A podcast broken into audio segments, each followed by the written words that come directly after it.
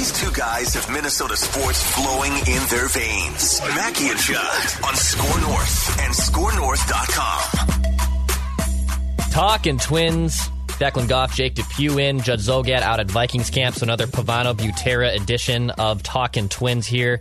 Uh, Jake, we're going to get into some more notes in the Bronx as the Twins' ineptitude continues. Thank Woo. God for a hurricane. We don't have to finish that series. Honestly, I never thought I'd have to say thank you to a hurricane um, for yeah. forcing something out uh, of our normal lives. But good that God. was We'll we'll get into that. I don't even know what to say anymore yeah. about Twins Yankees. We will uh, we'll talk about that in here in just a little bit. Uh, we'll also have some other uh, things of note here on this edition of Talking Twins. Uh, but Jake, let's actually start uh, what happened in St. Paul over the weekend. Uh, Joe Ryan made his debut, his St. Paul Saints debut, I should say, at CHS Field with over the Iowa Cubs. He was on the Olympic team. He was off for about a couple weeks. He is now officially in the Twins organization. He made his first start with the Twins um, or with the St. Paul Saints, I should say, last Friday against Iowa. Uh, I was at the game. I covered it for Score North, and you know sometimes you know, and I'm not going to pretend to be insane scouting guy by any means. Uh, I also had to move seats from the press box get a better view of him, but. Uh, I think there is something about going and seeing someone in person and not just obviously looking at scouting reports or watching YouTube highlights. And I know you were watching, I believe, from afar or, or seeing at least Twitter feeds and tweets coming in on him. So I want to get a good look at him. Uh, he was obviously the key piece in the Nelson Cruz trade. Same thing. You and I were just talking about uh, for the last month about th- this is kind of the one that we do want to see a lot. And I know he's not the most prized possession that they've got in these trades with Nelson Cruz and Jose Berrios, et cetera, but still someone that might be the closest thing to major league ready.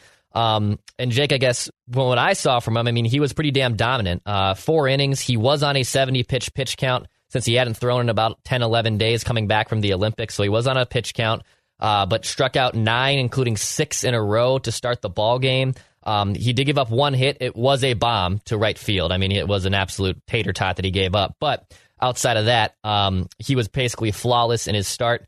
Uh, regularly 94, 95 miles an hour. And I have heard the gun there does run a little hotter than normal at CHS Field. So maybe that 92 to 93 range that other scouting reports and other people have said on him is maybe a little bit more accurate but he's definitely a heavy, heavy fastball pitcher. Um, he relied on it a ton, uh, 67 pitches or so, and I believe 45 plus of them were fastballs. Um, but in general, a very encouraging start from what I saw from him uh, in his St. Paul Saints debut. Yeah, and and you've seen him more than I have. I, I only saw a little bit of that game. I saw a little bit of him pitch in the Olympics, but but my sample size is pretty small.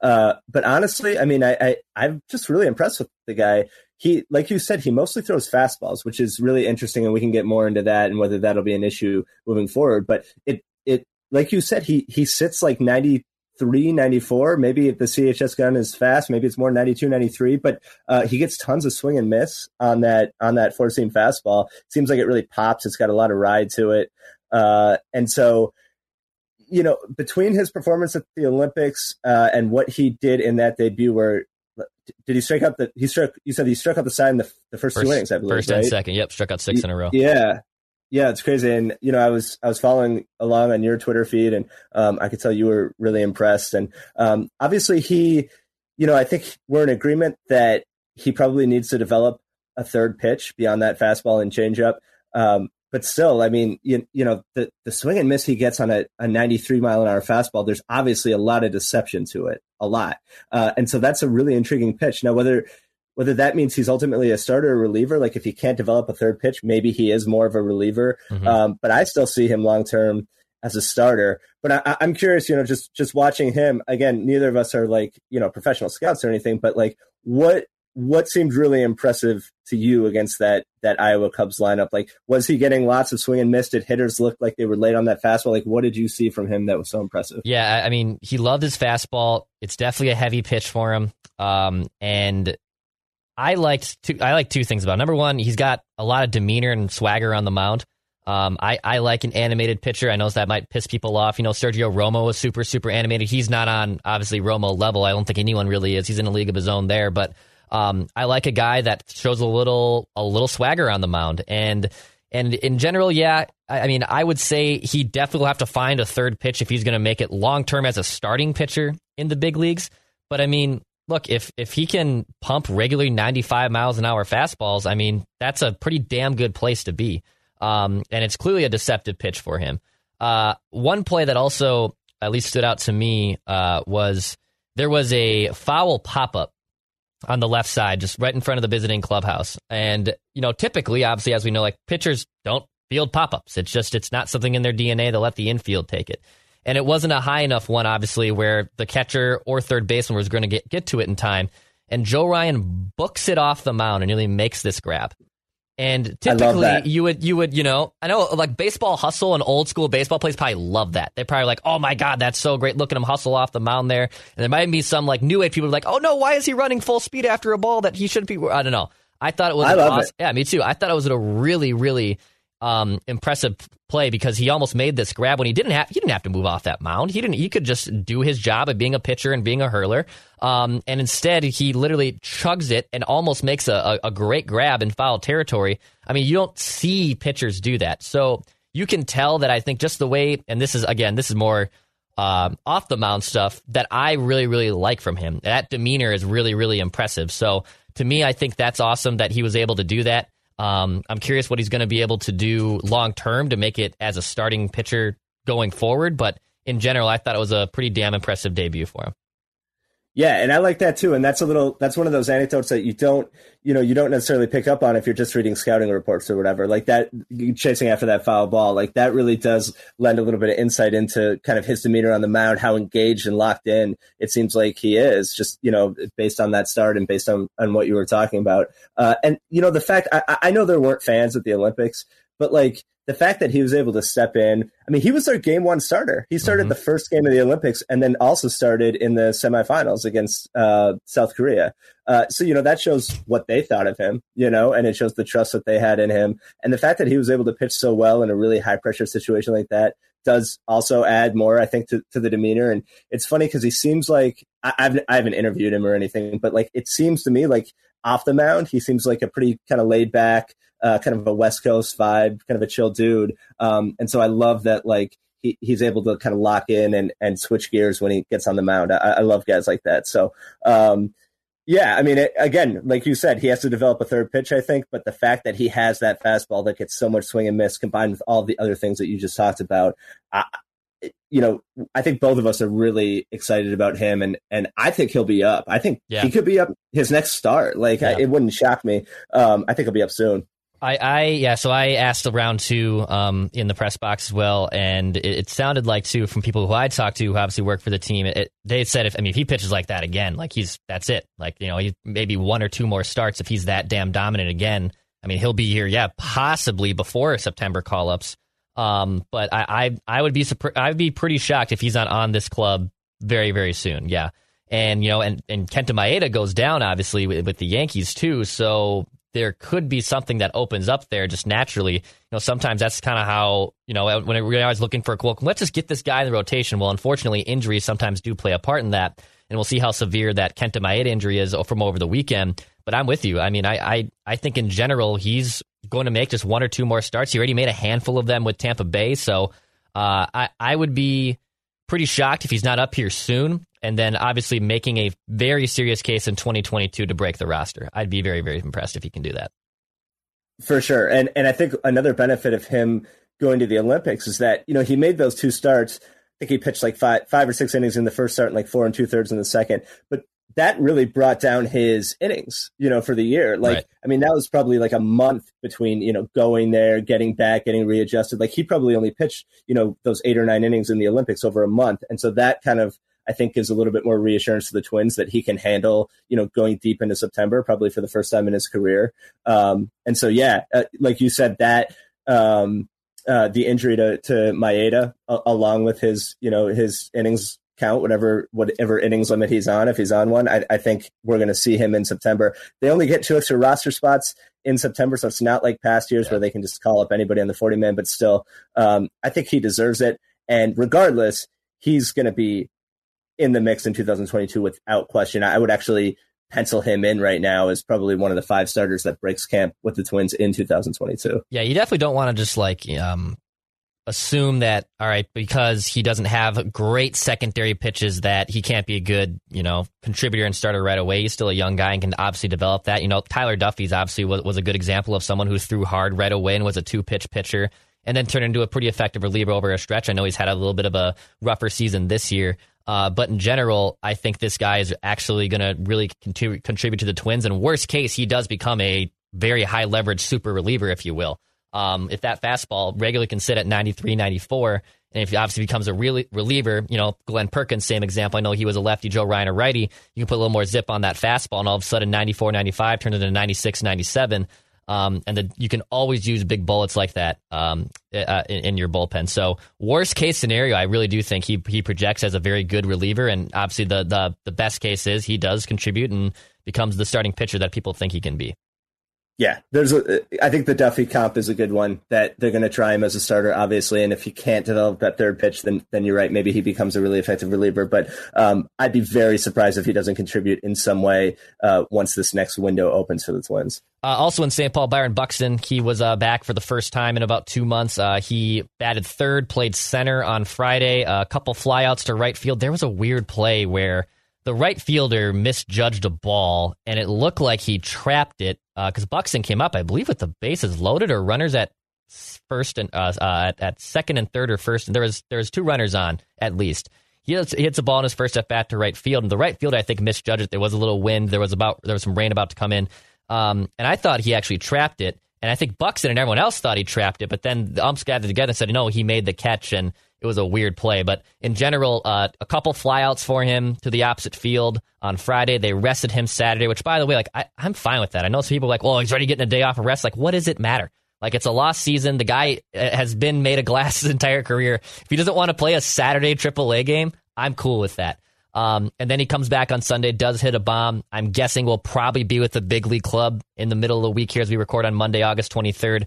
Uh, but Byron Buxton nearing his return uh, to the big leagues after uh, another stint on the injured list.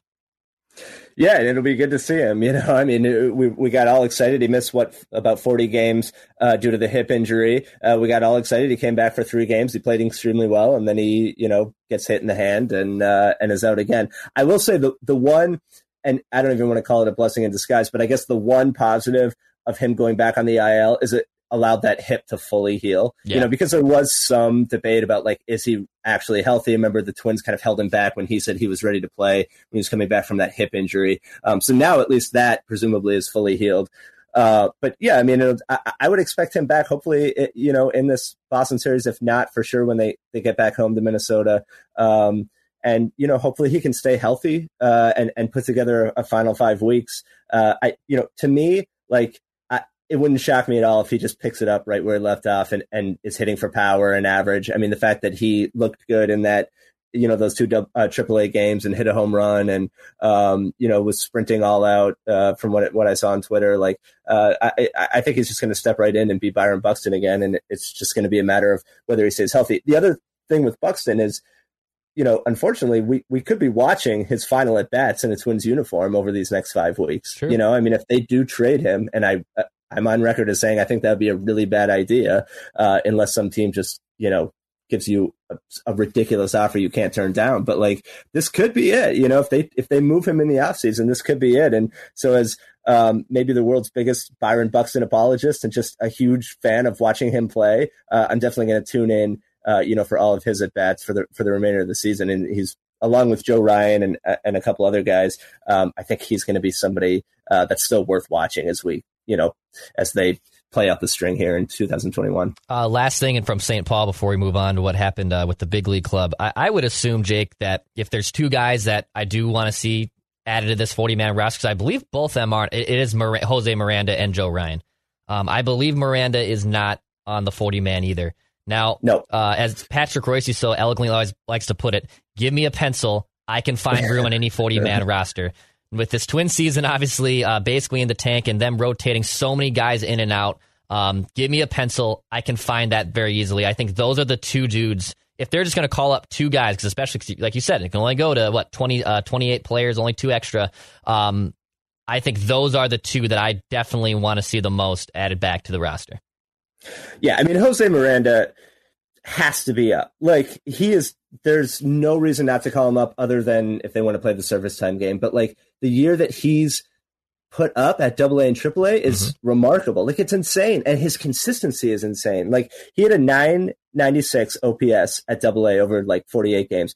Came up to triple A and I think he's played basically the same number of games, like 47, 48, 994 OPS. So like, I mean, he hasn't missed a beat. He hasn't slumped at all. He's hitting for power and average. The glove has always been legit. He can play all four infield positions. I am super excited about Jose Miranda. I had somebody tell me on Twitter, like, oh, you know, he's blocked, and so that might not be one. That might be one of the reasons they don't call him up um, because of Donaldson. And you know, in my view, like Donaldson's not even playing third that much yeah. right now. Uh, he's playing a lot of DH. Also, you know, calling Miranda up could give them a chance to IL Donaldson if he's willing to do that to to get him a little bit healthier. But like Jose Miranda is clearly a part of the future. He has to be added to the 40 man in um, in the offseason. And by the way, he was Rule 5 eligible last year and no team took him. So they they could have lost Jose Miranda last year, but yeah. obviously um, no team, you know, was was willing to take a chance on him and he hadn't had that breakout um, yet. But uh, I would love to see him in the big leagues. Uh, he's had one of the best years of of Mm-hmm. any minor leaguer out there. You know, I mean, it's just crazy what he's doing. And when you watch him hit, like you know, it's mostly just highlights that I see, but like he's reaching out and and getting barrel, you know, a barrel on, on balls that are like you know down and in, and like it's not like he's just hitting meat fastballs. Like um, he looks like a really complete hitter, and so uh, I really want to see what he can do against big league pitching. So don't play the service time game. Just call him up and and let's see what he can do. Yeah, I mean his numbers are basically identical between between 47 games in Wichita, 48 games in St. Paul, 994 OPS, 986 OPS, 338 average, 345. Um, slugging 592, slugging 588. I mean, the guy, it's one thing to be mashing AAA pitching, but double A is obviously where the top prospects are. And when a young kid like that then also morphs into AAA, now you're seeing veteran players. I mean, he's still crushing the ball. He's 23 years old. I agree. Um, if Donaldson, especially, isn't going to be playing third base and is going to be DHing a ton, I mean, there, there it is, right there. I, it makes a makes a ton of sense. Like if I'd be shocked and be pretty upset if Willians Astudillo and Josh Donaldson are playing the majority of third base when there's a great opportunity here for Jose Miranda uh, to get, you know, what, 50 to 75 at bats uh, in, in, September before the season ends. So I'm with you there. Yeah, it'd be a big missed opportunity if they don't do that. Absolutely. Uh, Jake, let's go to what happened in the Bronx again. Uh, what was uh, is it 10, 106? what was the graphic? I think uh, 106 and 34 or something. It's it's 108 and 38 uh, the Yankees are 108 and 38 against the Twins since 2002, including the playoffs. Uh, that's a 739 winning percentage. Uh, it, extrapolated out to a full season, it almost is a full season of games yeah. at this point. But uh, for a full season, it, would it, be 120 and 42 would would be the record. Um, I like I've I've just baseball.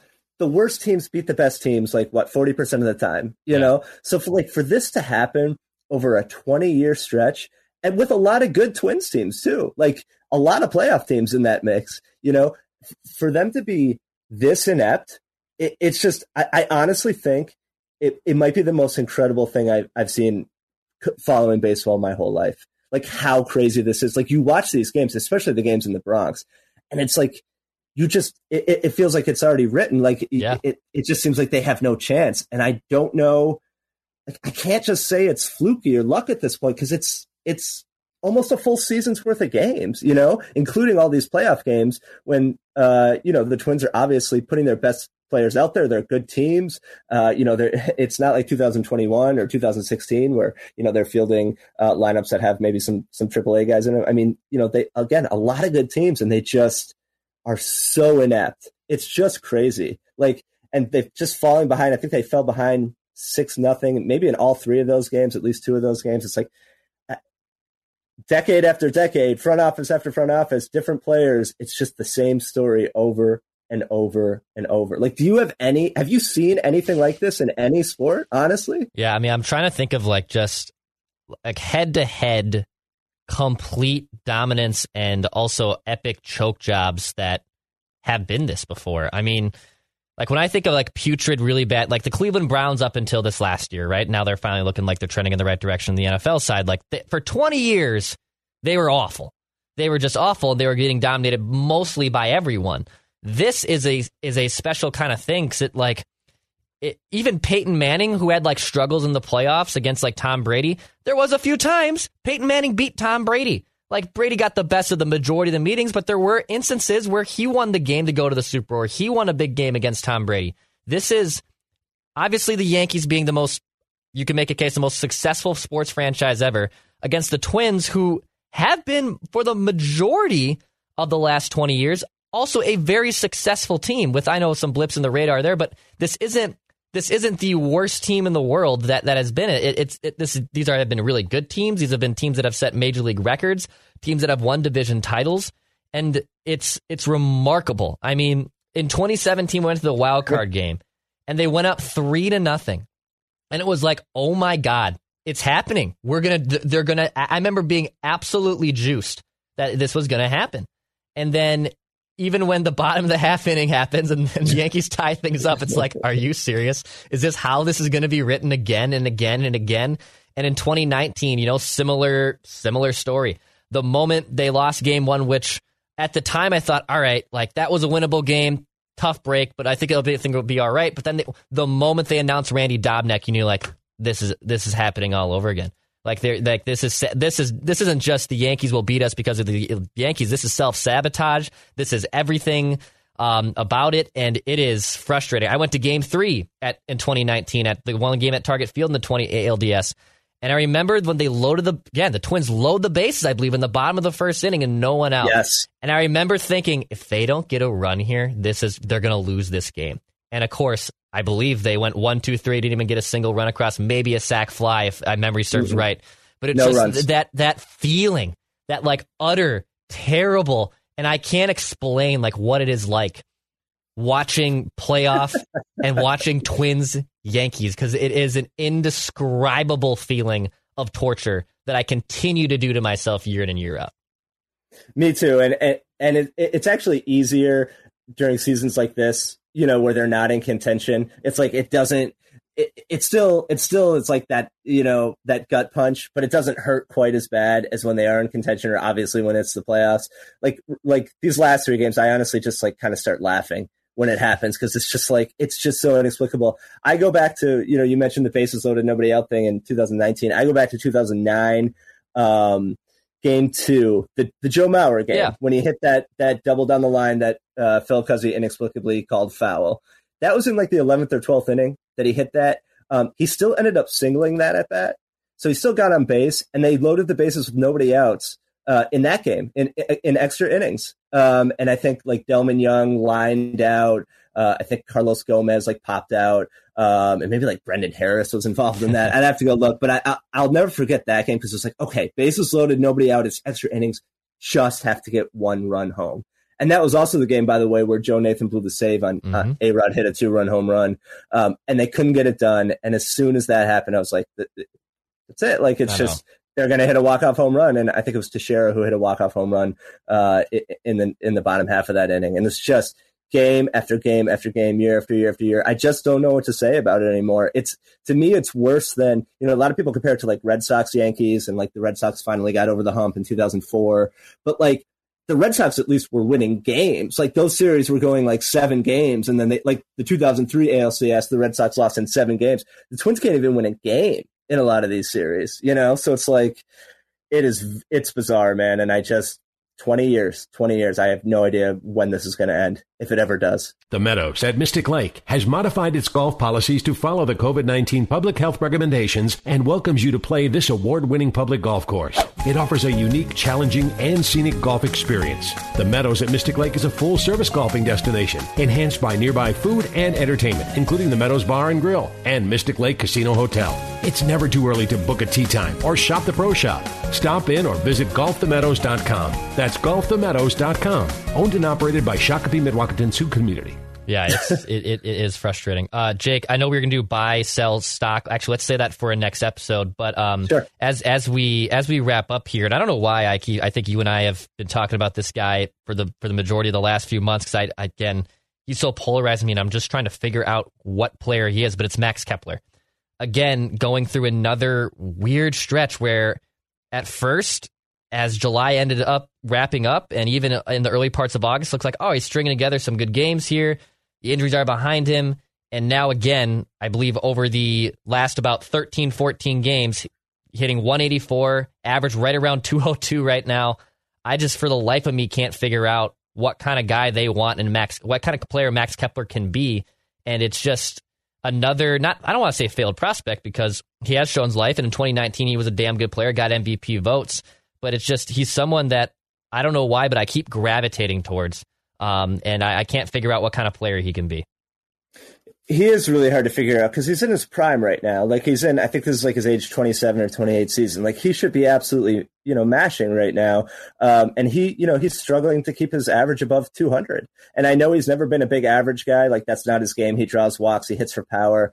Uh, but yeah, I mean, he's in another slump. He's been very, like you said, he's been very streaky this year in particular. It, it you know, we rip Sano a lot uh, for being streaky. We probably should be ripping Kepler more than we do, to be honest, for for how streaky he is, uh, and just never really putting it together. Other than 2019, he had, a, like you said, he had an amazing year in 2019. But if you look at his numbers for every other season, there there isn't a lot that jumps out. You know, it's mostly sort of like a 220 to 240 average, like a 330 OBP.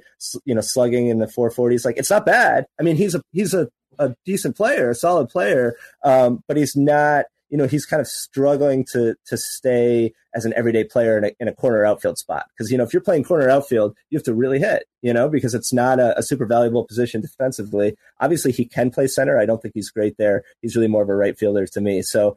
I, I don't know. I don't know what's going on with him. I, I expected to see more, and after 2019, I thought he'd become a superstar, really. Right. Um, and if you look at his numbers compared to even Sano, you know, I mean, Sano's having a better year in terms of OPS and things like that than, than Kepler is. So obviously both those guys have been disappointments, but I, I don't know. I, I, wish I had a better answer for you. I can't quite figure him out. Um, I, I would say the Twins will try to move him, but if he doesn't finish the season well, it's hard to see them getting value for him. You know, like if he finishes the season with a 210 average and like right. a 420, 430 slugging, like what are they really going to get for him? So um, he is on a team friendly contract and that's good. But I don't know. Do you have any better answers uh, uh, for, for what you're seeing out of him, why he's struggling? Because I, I can't figure it out. No, I can't either. Um, and yeah, I know we ripped Sano. Um, at one point, we were ripping Jorge Polanco before now. He has looked like the team MVP over the last three months. Uh, but I, I mean, him, Kepler, Sano, Buxton, even Polanco, you know, all these guys were basically drafted around the same time, came up around the ranks around the same time. Polanco obviously looking like the best of the bunch, and Buxton, when he's on the field, is obviously the best, but the availability has still been questioning there, and it, it stinks. You know, eventually you're not going to be able to hit on every prospect, but all these core players are together, and you would like to see them. And you know, in 2019, they blossom. You think, oh, this is this is it. This will be years of this. This will be these guys, the core players for Twins baseball. The next you know, Torii Hunters and Jacque Jones and all that area that we saw, you know, 20 years ago, and this will be replicated again.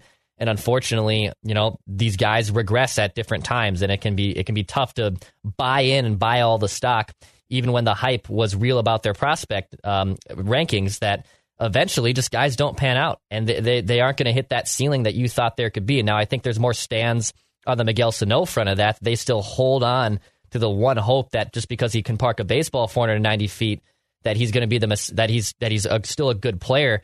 But I mean, the pedigree of some of these prospects, they were supposed to be franchise altering guys like Buxton and Sano.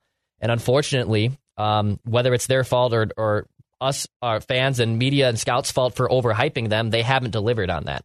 And uh, it's it's just a frustrating on my soapbox here as I kind of talk in circles around it. It's it, it's frustrating to hear.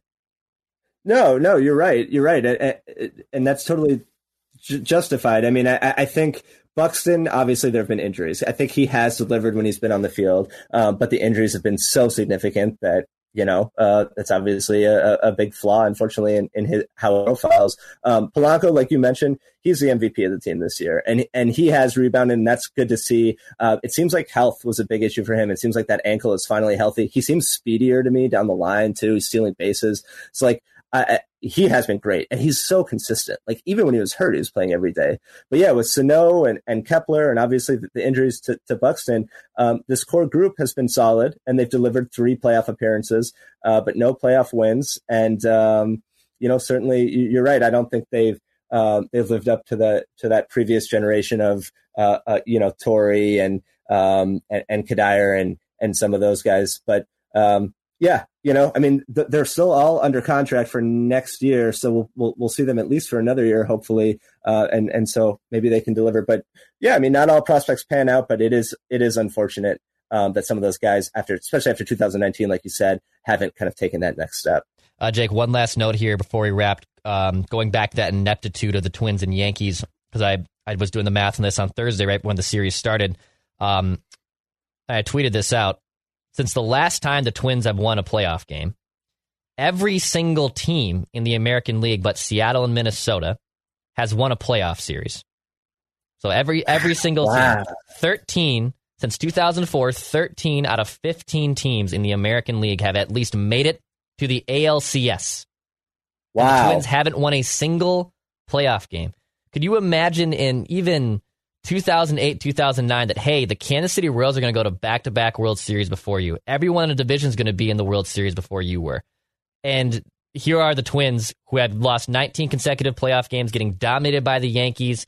And every team, except for Seattle and them, have at least gone to the doorstep of getting to the bleeping World Series. And here are the Twins, just always consistently falling short of those playoff expectations. It is, it's, it's frustrating. It's frustrating. That that's an amazing stat. I, I did not know that. Um, I think that the the stat that you mentioned that 13 of the 15 have gone to the ALCS in particular that that really blows my mind. You would not because you, you think of some teams as just consistent bottom feeders. Yeah. Um, and that's really not been the case. Like you said, even teams like the Royals, who mostly are a losing team, they had a, a, an amazing two year window where they went to the World Series and won a World Series. Um, so, you know, it, it, it shows you. I mean, that's that shows you the criticism is deserved. You know, I mean, I think expectations need to be higher moving forward uh, because it just it hasn't happened over the last two decades. So, all right, sir. Well, good therapy session there as we as we yes. um, number one look through the future with Joe Ryan, hopefully helping out with the Twins, and also uh, looking back on more ineptitude of Twins Yankees uh, debacle. Uh, twins in Boston, obviously this weekend. Are you getting out to any of those games? I hope so. Yeah, I hope so. That's the plan. Okay, yeah. great. Well, yeah. we will uh, talk next Monday, sir. All right. Thanks, Dex. I appreciate it. He knows you once ate an entire sheet cake. He knows your selfie life isn't your real life. He knows what goes down on the DMs. Shouldn't you know your dog better? Now you can learn his inner secrets with Embark, the highest rated dog DNA test. Unlocking over 350 breeds and screening for over 215 genetic health risks. Go to embarkvet.com and use promo code DNA, that's DNA, to get $60 off an Embark Breed and Health Kit or Purebred Kit with free shipping. That's promo code DNA to save today. Geico presents Daily Affirmations. Repeat after me. We are filled with an abundance of joy. We are filled with an abundance of joy. Also, an abundance of questions. Good thing Geico has 24 7 claim service to help answer questions and resolve claims quickly. Uh, good thing Geico has 24 7 claim service. We are also filled with an abundance of biscuits. We are also filled with, uh, I don't think it works this way. Oh, oh, and jam. Don't forget jam. To manifest more Geico in your life, go to geico.com.